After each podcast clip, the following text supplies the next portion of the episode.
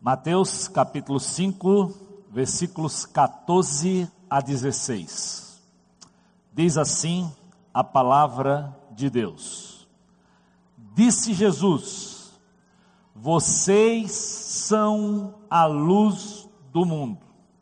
Não se pode esconder uma cidade construída sobre um monte.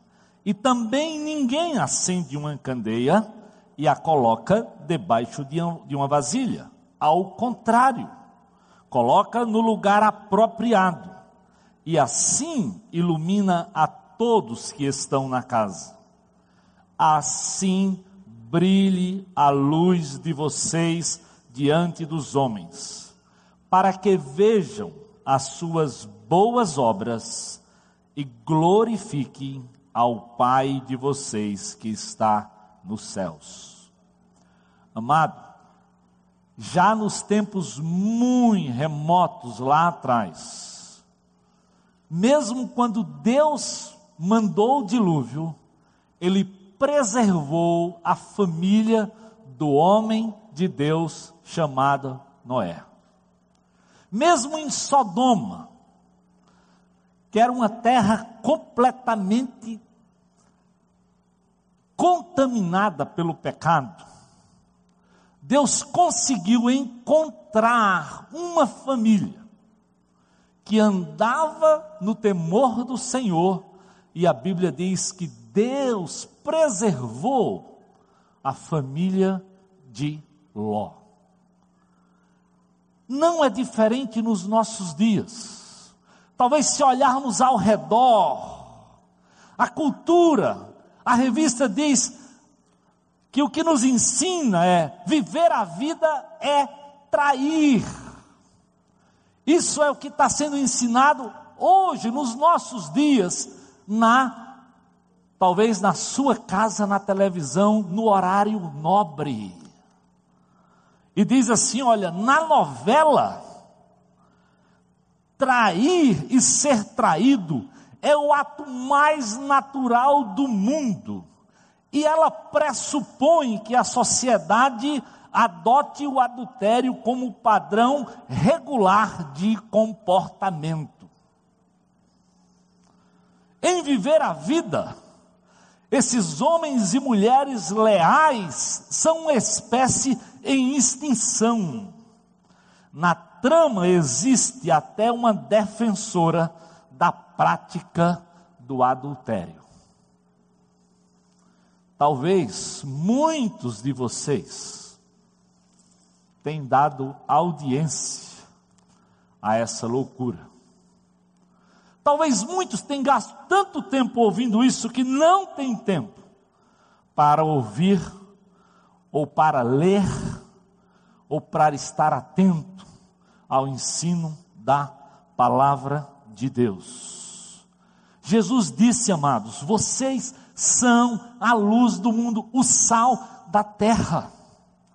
Nós somos essa igreja, nós somos esse povo escolhido por Deus para levarmos uma mensagem de esperança, mesmo que hoje também nós já estejamos colhendo a maioria das pessoas sem amor à família como o Senhor nos disse que seria. O Senhor diz: assumam, vivam, tomem posse do privilégio de ser luz e sal. É verdade, querido, uma família gostosa não é fruto do acaso, porque o nosso Deus não é um Deus do acaso. Ele sempre tomou atitude, ele sempre colocou ordem no meio do caos.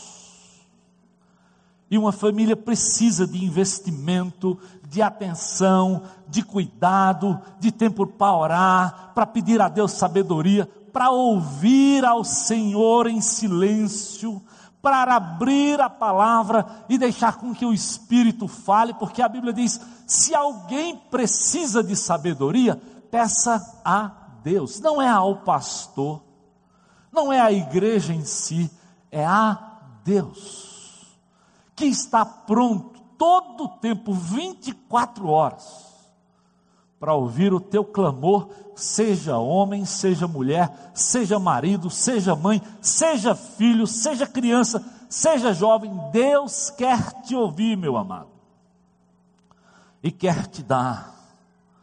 Então, assumam, nós somos essa luz. Quando a Bíblia fala de Jesus em, em João 1,9, diz assim: está chegando ao mundo a verdadeira luz que ilumina todos os homens. Em Jesus há um poder, há uma luz, há uma esperança para todos, todos os homens. A Bíblia diz que os magos, assim que ele nasceu, perceberam, seguiram aquela luz e chegaram até Belém, porque era notória. João 1,5 diz: essa luz brilha nas trevas e as trevas não derrotam essa luz. O cenário pode ser terrível, mas as trevas não derrotam a luz nem a palavra de Deus. O Senhor nos diz, esse mesmo João que escreve isso no, no, na, no, seu livro de 1 João, no capítulo 4, versículo 4, ele diz: Maior é aquele que está em vós do que aquele que está no mundo. Por isso, amados, ainda que ao redor a sociedade esteja talvez vivendo o mais profundo caos, há uma esperança na pessoa de Jesus para a sua vida, para a sua família e para a sua casa. E durante essa série, nós não vamos apresentar nenhuma fórmula mágica nós vamos apenas reconhecer juntos que o Deus Criador deixou na Sua palavra meios eficazes para que eu e você pudéssemos conduzir a nossa família de tal forma que essa ideia que Ele instituiu desde o Gênesis realmente não, não se apague. A primeira grande atitude, querido, desde o livro de Gênesis, no capítulo 2 e 3, quando Deus estabelece a família, diz para o homem, deixa claro para Adão: priorize família, priorize antes de qualquer coisa. E hoje nós vamos dar ênfase principal a essa relação marido e mulher, porque ela é a base, é o começo, os filhos são consequência, são herança, são bênção de Deus, fruto dessa relação. Por isso é difícil começar a falar de família falando dos filhos ou falando de outras relações. Quando a relação básica para o bem-estar dos filhos, sejam eles crianças, adolescentes ou jovens, é a relação entre papai e mamãe, entre marido e mulher. Por isso, desde o começo, Adão percebeu quando Deus criou a mulher e disse o homem: Esta sim é osso dos meus ossos, é carne da minha carne. Adão percebeu a bênção, Adão percebeu o cuidado, o zelo de Deus para com ele. Diz: Esta é alguém que Deus criou para que eu viva em unidade, em intimidade profunda. E é essa unidade é essa intimidade, é essa relação na dependência de Deus capaz de sustentar a tua família, meu querido, mesmo no meio de todo esse caos que está ao seu redor, no meio dessa cidade ou no meio desse país ou do mundo inteiro. O amor bíblico oferece si mesmo é pelo marido, não é nem exigido pela esposa. O amor bíblico do marido é uma ordem, não é uma opção. Por isso Jesus diz: maridos, ame sua mulher como Cristo amou a sua igreja. É o ensino de Paulo lá em Efésios. O modelo não é o casamento do pastor, não é o casamento de quem quer que seja. A relação que você deve apreciar é como Jesus cuidou da igreja. É assim que você tem que cuidar da sua mulher e da sua esposa. É desafiador, por exemplo, olhar para Filipenses capítulo 2.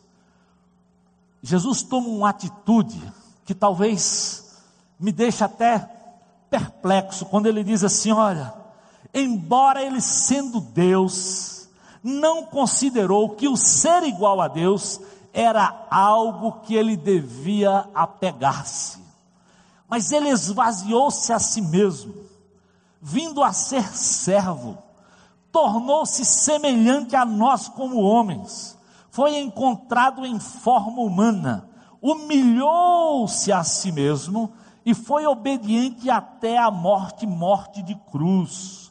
É por isso, diz o texto, que Deus o exaltou à mais alta posição e lhe deu um nome que está acima de todo nome. Presta atenção, querido. Presta atenção, maridos. Primeira coisa, esse Jesus que serve de modelo, ele tomava atitudes tão corajosas, tão radicais, para demonstrar o seu amor à igreja, que ele era capaz de perder talvez o, o que ele tinha de mais precioso, ou abrir mão do privilégio de ser o Deus, se tornar como servo, para ir ao encontro da tua necessidade e da minha necessidade. Se encontrou em forma humana, humilhou-se a si mesmo. Amados, para priorizar o casamento, às vezes é preciso mesmo se humilhar, mas não esquece, querido, o mundo não nos ensina sobre humildade.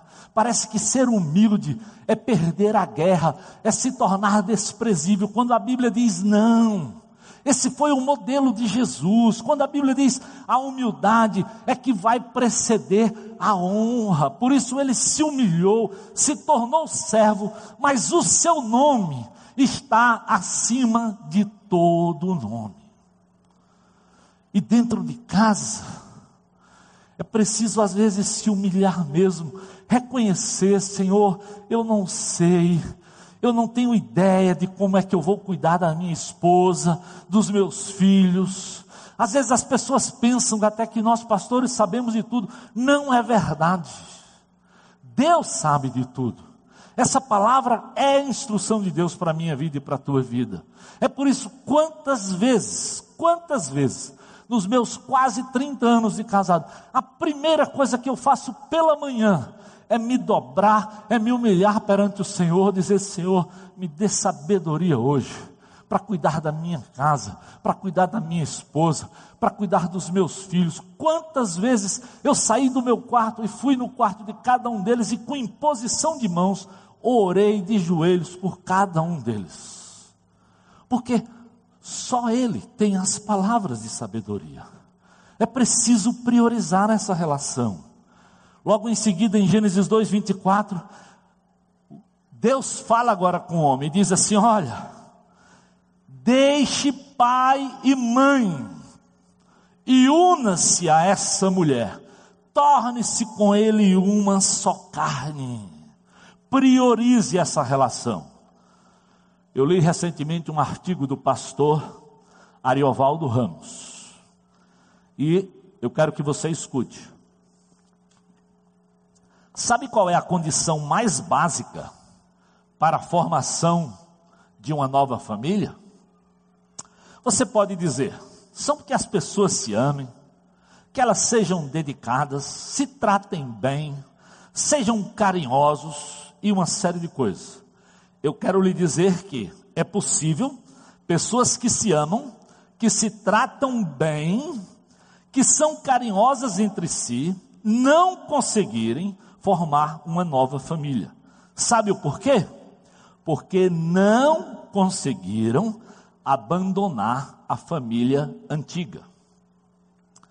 Por esta razão, diz a Bíblia, o homem deixa pai e mãe, se une à sua mulher, e eles serão ambos uma só carne. O amor é essencial, e desejar ficar juntos também o carinho, o tratar-se bem, é essencial para que elas se mantenham em amor. Mas para formar uma nova família, é preciso que elas tenham se libertado da relação anterior, que elas tenham amadurecido ao ponto de perceber que é preciso deixar pai e mãe. Quantos e quantos casais que se amam, que se tratam com carinho, que se querem bem, não conseguem sustentar a vida familiar pelo simples fato de não conseguirem romper com a casa paterna. E é preciso romper. Um reino dividido não subsiste de Jesus. Uma casa dividida também não subsiste.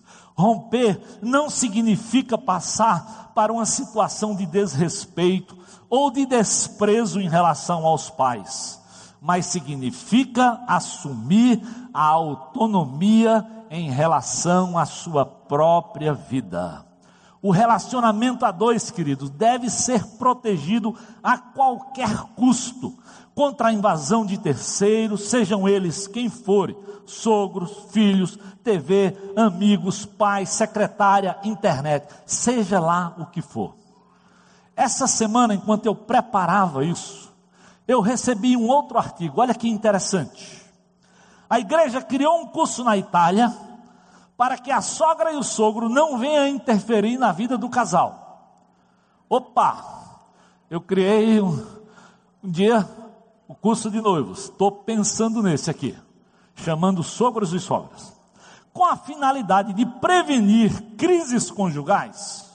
Uma arquidiocese italiana decidiu abrir um curso no norte da Itália para ensinar sogros e sogras a não interferir na vida do casal e dos seus filhos.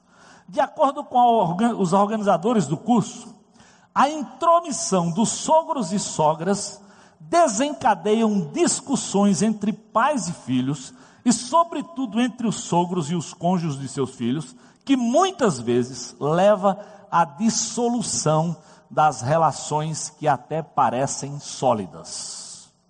Estudos evidenciam claramente que ao menos três em cada um dos casamentos entra em crise Três em cada dez, por causa dos sogros.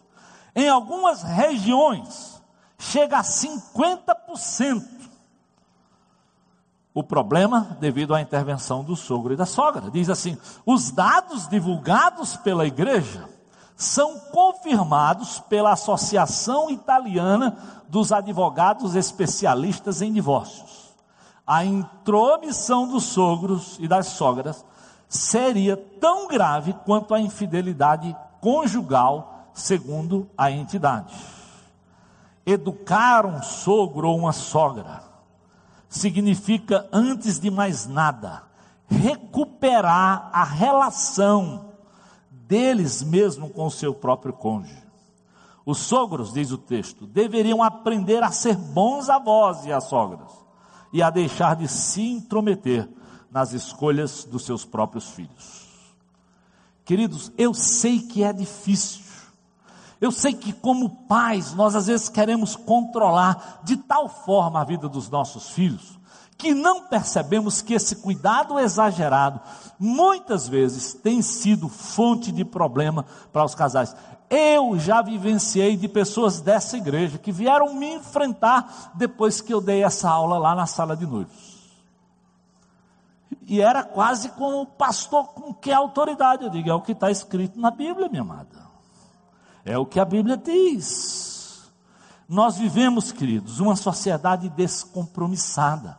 E às vezes até nós caímos nessa bobagem e nos distanciamos de Deus. Vivemos uma sociedade descompromissada de tal forma com a família que hoje muitos casais gastam muito mais tempo com academia, cuidando do corpo, do que cuidando da sua própria relação. E o pior é que aí ficam cada um dos dois mais sarado do que o outro, se apresentando, e o que é que acontece? Todo mundo deseja e o adultério rola de um lado e do outro. Não estou dizendo que você não deve se cuidar, deve, mas não gasta demais tempo com essas coisas quando você não tem gasto, olhando no olho, conversando, investindo, sentando, olhando para os ensinos de Deus para o teu casamento. Cuidado. É tempo de cuidar da casa, de cuidar dos filhos, de cuidar acima de tudo da sua esposa, do seu marido. O livro de Provérbios, que é um livro de sabedoria, diz: Meu filho, Provérbios 2:1. Meu filho, se você aceitar as minhas palavras, se você guardar no coração os meus mandamentos, aí veja no, a partir do versículo 4: se você procurar a sabedoria como se procura prata, e buscá-la como quem busca o tesouro escondido, então você entenderá o que é temer ao Senhor e achará o conhecimento de Deus pois o Senhor é quem dá sabedoria, e da sua boca é que procedem conhecimento e discernimento. Gaste tempo, gaste tempo para ouvir. Deus quer te dar discernimento, Deus quer te dar sabedoria. Se buscarmos ao Senhor, Ele vai se revelar. Ele promete que sempre que nós os buscarmos, nós vamos encontrá-lo. Provérbios 2, 16, 17, ele diz: Ele também o livrará da mulher imoral, da pervertida que seduz, que seduz com as suas palavras, que abandona aquele que desde a juventude foi o seu companheiro e ignora a aliança que fez diante de Deus. É Ele que nos dá sabedoria para nos livrar de toda essa imoralidade, de aceitarmos que o padrão agora é esse, é trair, que isso é viver a vida, é o que está se apregoando e que muitas vezes nós estamos aceitando isso como sendo um padrão aceitável. Não, eu não venho de uma família cristã mas eu tenho olhado para o que a Bíblia diz: marido, marido, seja cabeça da sua mulher, assim como Cristo é o cabeça da igreja. Qualquer empresa que vai mal, o responsável principal é aquele que a lidera. Na casa não é diferente. Se as coisas não forem bem, com certeza o marido é a primeira pessoa que Deus vai requerer, porque é sua responsabilidade de levar, de conduzir a relação. Nós quisemos escolher agora, eu quero que você preste atenção, uma dança, um casal, apenas para lhe mostrar como, assim na dança como na vida, é responsabilidade do homem estar conduzindo, estar direcionando a relação. Pode entrar, pode soltar a música.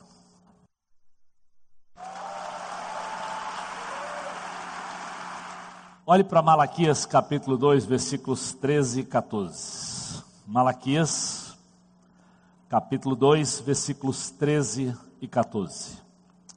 A Bíblia diz assim: olha, a outra coisa que vocês fazem enchem de lágrimas o altar do Senhor, choram e gemem, porque Ele já não dá atenção às suas ofertas, nem as aceitas com prazer.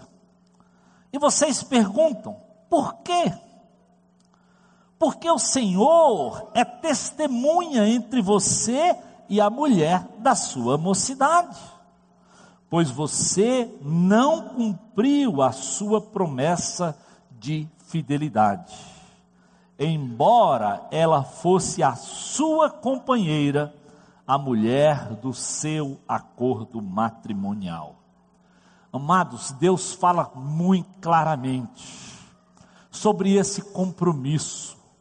Deus desafia o seu povo não interessa ficar aqui trazendo oferta, derramando lágrimas, levantando as mãos, fazendo um tipo quando casamento não sabe e não pode e não convive com esse tipo de relação hipócrita. Por que, que o casamento é uma relação que não consegue conviver com isso? Porque com quem eu caso, eu divido no padrão de Deus, o meu interior, eu me torno com essa pessoa uma só carne. Eu divido a casa, eu divido o quarto, eu divido a cama. Como? O Senhor diz: será que vocês não percebem que isso não combina uma coisa com a outra? Talvez, querido, você, jovem, tem sido fruto de um casamento, tem vivido numa casa assim. Mas acredite, Deus intervém, Deus nos chama para voltarmos à fidelidade para zerarmos o cronômetro e começarmos uma vida nova. E eu espero que durante essa série Deus fale com cada um de nós. Por isso, a outra grande atitude é ore, mas ore muito. Sabe por quê? Porque o Salmo 127 diz assim: olha, se não for o Senhor o construtor da casa, será inútil trabalhar na construção. Se não é o Senhor que vigia a cidade, será inútil a sentinela montar guarda, será inútil levantar cedo, dormir tarde, trabalhando arduamente pelo alimento. Veja bem, três vezes Deus usa a palavra inútil. Ele diz: olha, construir família, construir uma casa abençoada sem a presença de Deus, sem Deus ter a primazia, sem estarmos de fato na sintonia dele, não tem como, não funciona, é inútil. Eu digo que inútil é aquela palavra que você não deve chamar de ninguém, a ninguém. Não diga para sua esposa, para os seus filhos que você é um inútil, nem para o seu marido. Inútil é aquilo que não serve para nada. E Deus disse: é inútil sim tentar viver casamento, viver família, deixando Deus do lado de fora. Por quê? Porque a estrutura diz, a casa não subsiste, seja a casa física, seja a casa espiritual, dê a interpretação que você quiser. Sem Deus na estrutura não funciona. Por isso, Jesus deixa muito claro, lá em Mateus capítulo 7, um ensino muito próximo a esse. Diz: Olha, você quer construir uma casa de forma insensata? Construa ela só sobre a areia. Não vai resistir. Quando vierem os ventos, quando vier a chuva, quando os rios derem contra ela, não vai suportar. É inútil não tem segurança. O Senhor diz: olha, pode colocar segurança onde você quiser. E é verdade, são às vezes aquelas casas cheias de seguranças, de grades. Mas o marido, a mulher, estão saindo discretamente e traindo e cometendo adultério. Não vai ser o segurança que vai barrar isso. Não vai ser a grade que vai parar de permitir isso, porque isso é a presença de Deus no coração, é o temor do Senhor que é o princípio da sabedoria, é a santidade de, do nosso Deus que vai dizer: não, há uma outra saída, há um outro caminho, tu não podes abandonar a mulher com quem você construiu um pacto de fidelidade lá na tua juventude. Ele diz: não adianta trabalhar demais. Eles trabalham, têm dois empregos, vendem férias, vendem tudo, constroem grandes casas. Mas isso não muda a relação. Aí Deus diz assim: olha, paz, sono, clima gostoso, o Senhor é capaz de dar mesmo enquanto dormimos.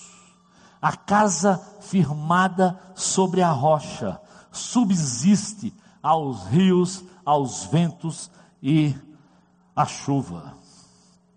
E todos nós somos responsáveis. Pai, mãe, filhos. Se você é marido, é responsável. Se você é mulher, é interessante que às vezes as mulheres pensam, mas olha, mas o meu marido não. A Bíblia tem histórias, queridos, e pelo menos duas bem clássicas. No Velho Testamento e no Novo Testamento.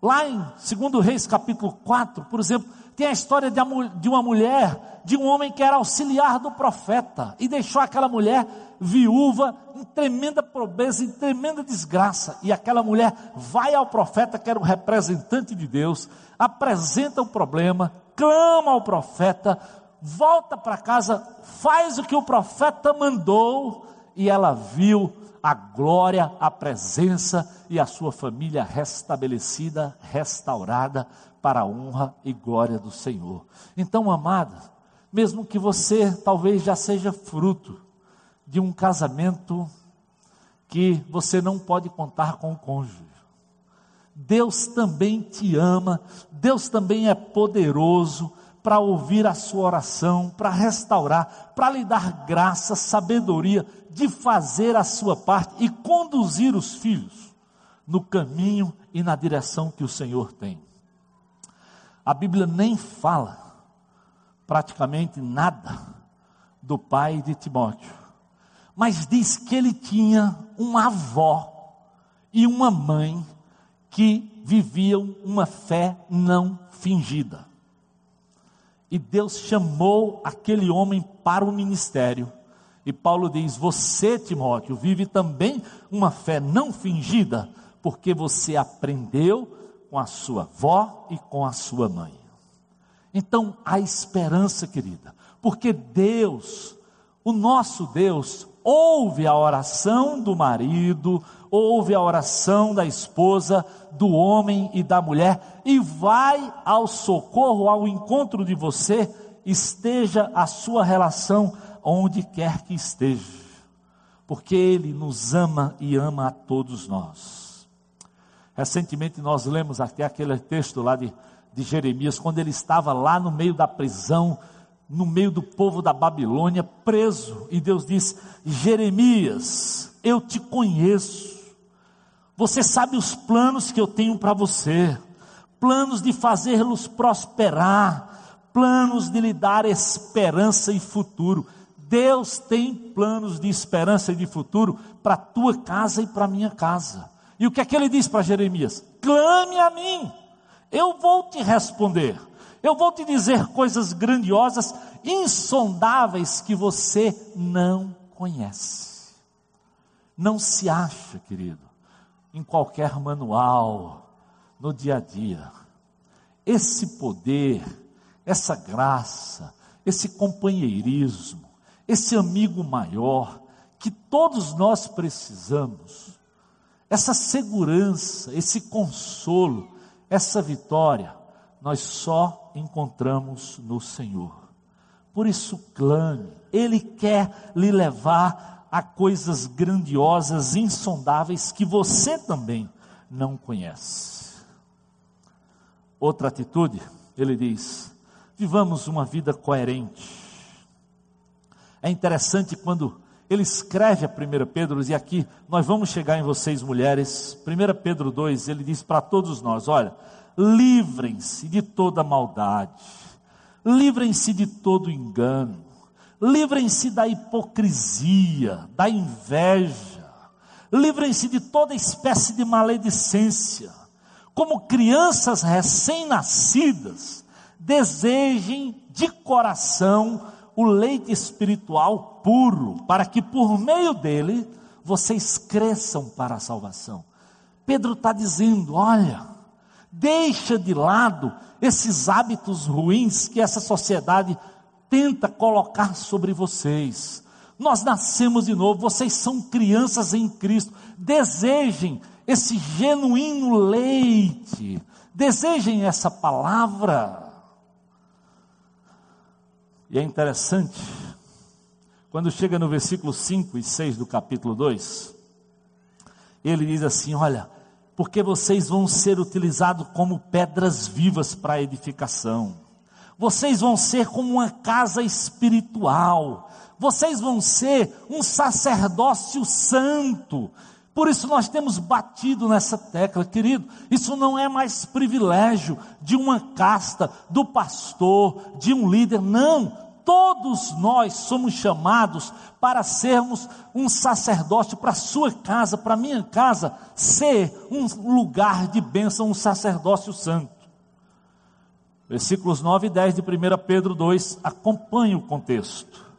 Ele diz: Olha, olha só, o que nós éramos, vocês agora são, nós que éramos aquele povozinho, agora nós somos geração eleita, sacerdócio real, nação santa, povo de propriedade exclusiva de Deus, para anunciar as grandezas daquele que os chamou das trevas para a sua maravilhosa luz. Antes, nem povo sequer nós éramos, mas agora nós somos povo de Deus. Não havíamos recebido a misericórdia, mas agora nós recebemos. Amados, isso é promessa de Deus para a tua família, para a minha família. Nós não tínhamos recebido ainda misericórdia.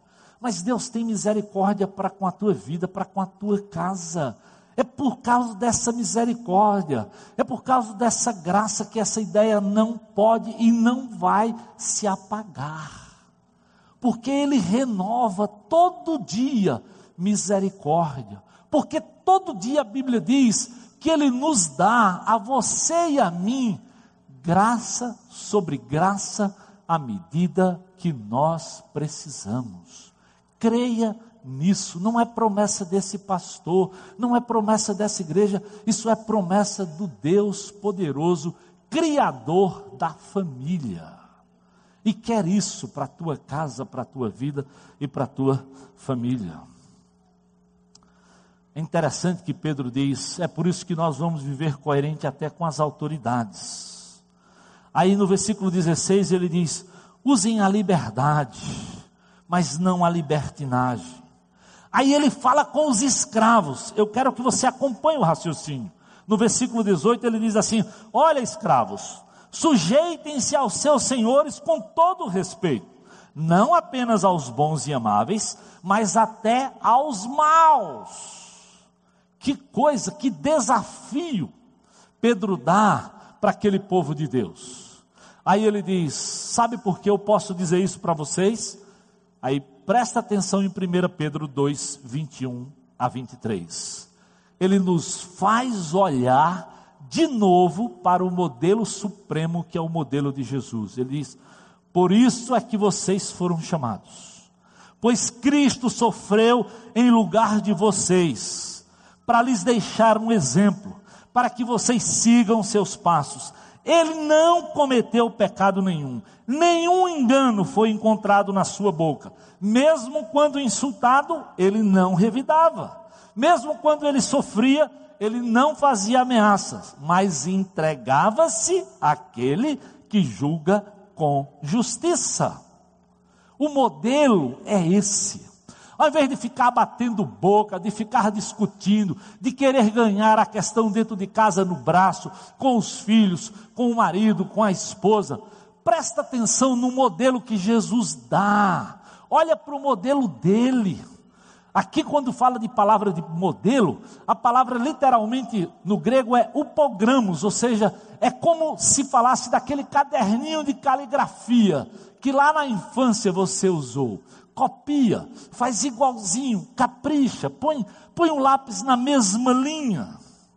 Esse é o modelo para o pai, para a mãe, para os filhos, para as famílias funcionais, para as famílias disfuncionais. Sigam os seus passos. Assim como ele obedeceu e Deus cuidou dele, colocou ele numa posição de honra, ele é capaz de colocar você e sua família, amado. Creia nisso. É o poder de Deus para que essa ideia não apague. E é interessante, aí quando chega no capítulo 3 de 1 Pedro, versículo 1, Aí é como se Deus, através do Espírito de Pedro, voltasse para a família. Diz assim: olha, 1 Pedro, do mesmo modo, mulheres, sujeitem-se cada uma ao seu marido, a fim de que, se ele não obedece à palavra, seja ganho sem palavras pelo procedimento seu como mulher. Sabe o que Deus está dizendo, querida? Não fica querendo ganhar no discurso, falando mais alto, com eloquência. Vive a vida cristã na sua essência. Foi o que Jesus fez, preste atenção, foi o que Jesus fez, é o que Pedro está dizendo. Ele não ganhou no grito, ele não levantou a voz, ele não decidiu ir para o tapa, mas ele agiu no espírito. Ele se colocou diante do Pai. Busque, diz Pedro, uma conduta honesta e respeitosa. Eu sei que ninguém gosta de submissão. Eu sei que essa é uma palavra agressiva nos nossos dias. Submissão na Bíblia não implica em inferioridade. Nós somos iguais no ser, não no fazer. Somos iguais em essência, não em função. Somos iguais em posição diante de Deus, não na prática para com Deus.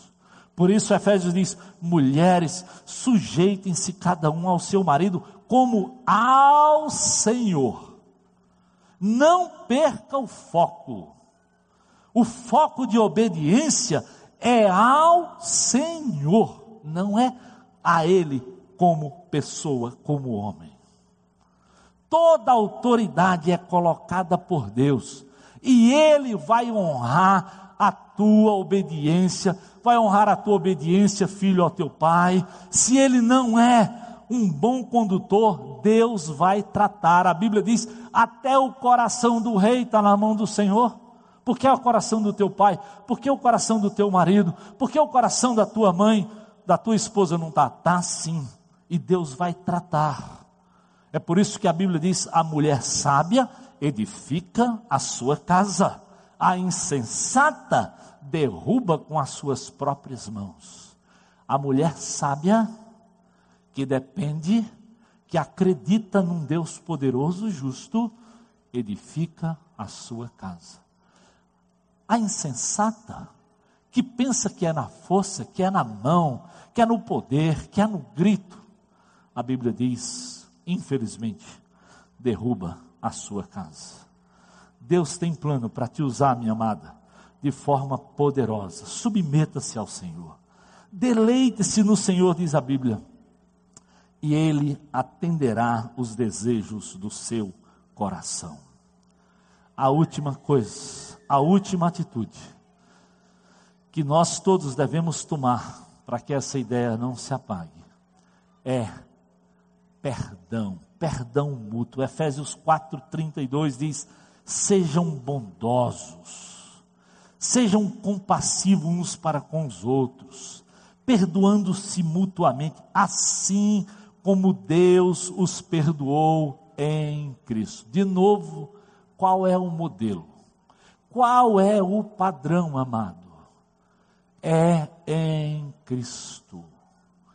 Aquela oração que nós às vezes memorizamos, perdoa assim como nós temos perdoado. É preciso perdoar. É preciso exercitar, porque tua mulher vai errar, teu marido vai errar, teu pai vai errar, jovem, tua mãe vai errar. Dentro de casa tem que haver perdão. Por isso, quando a gente lê Efésios capítulo 4, Deus vem exatamente falando através de Paulo, dizendo: olha, antes vocês eram assim, mas agora vocês conheceram Jesus, ele diz: Antes vocês roubavam, agora vocês não roubam mais. Antes vocês mentiam, agora vocês têm que falar a verdade. E no capítulo 4 de Efésios, abre lá a tua Bíblia lá, Efésios capítulo 4.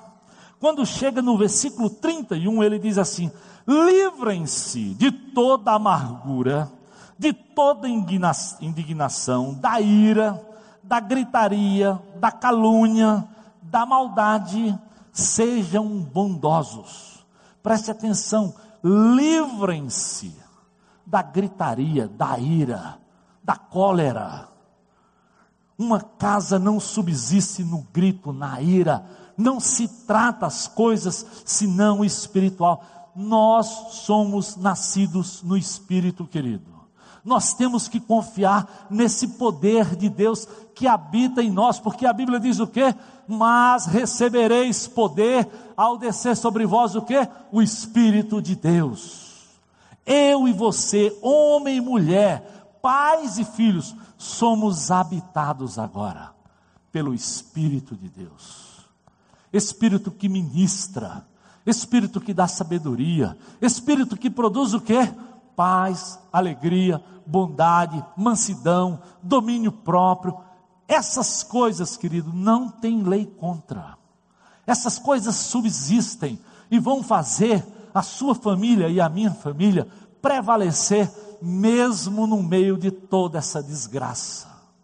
Assim como Deus tirou a família lá de Noé, a de Ló, ele vai tirar a tua e a minha. Perdoa, olha para o modelo de Jesus.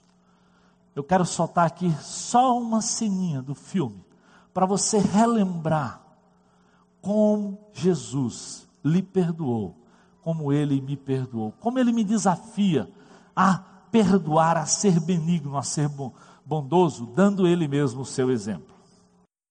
Querido, eu não sei o clima da tua casa, mas eu tenho certeza que eu e você não temos sofrido como o Senhor tem sofrido. E se Ele é o modelo, se Ele foi capaz de me perdoar, de te perdoar, quem sabe hoje, para começar essa série família de forma abençoada, vocês precisam sentar, olhar olho, no olho, como marido e mulher, como pais e filhos, e talvez se humilhar, confessar os erros um ao outro e pedir perdão, para que nós, na essência, vivamos aquilo que o Senhor quer que nós vivamos, tendo Jesus como modelo maior para a minha vida e para a vida da minha família. Se ele, que não tinha pecado, ele que sofreu, como sofreu, foi capaz de dizer: Pai, perdoa-lhes, porque eles não sabem o que fazem. Com certeza, nós somos capazes de perdoar.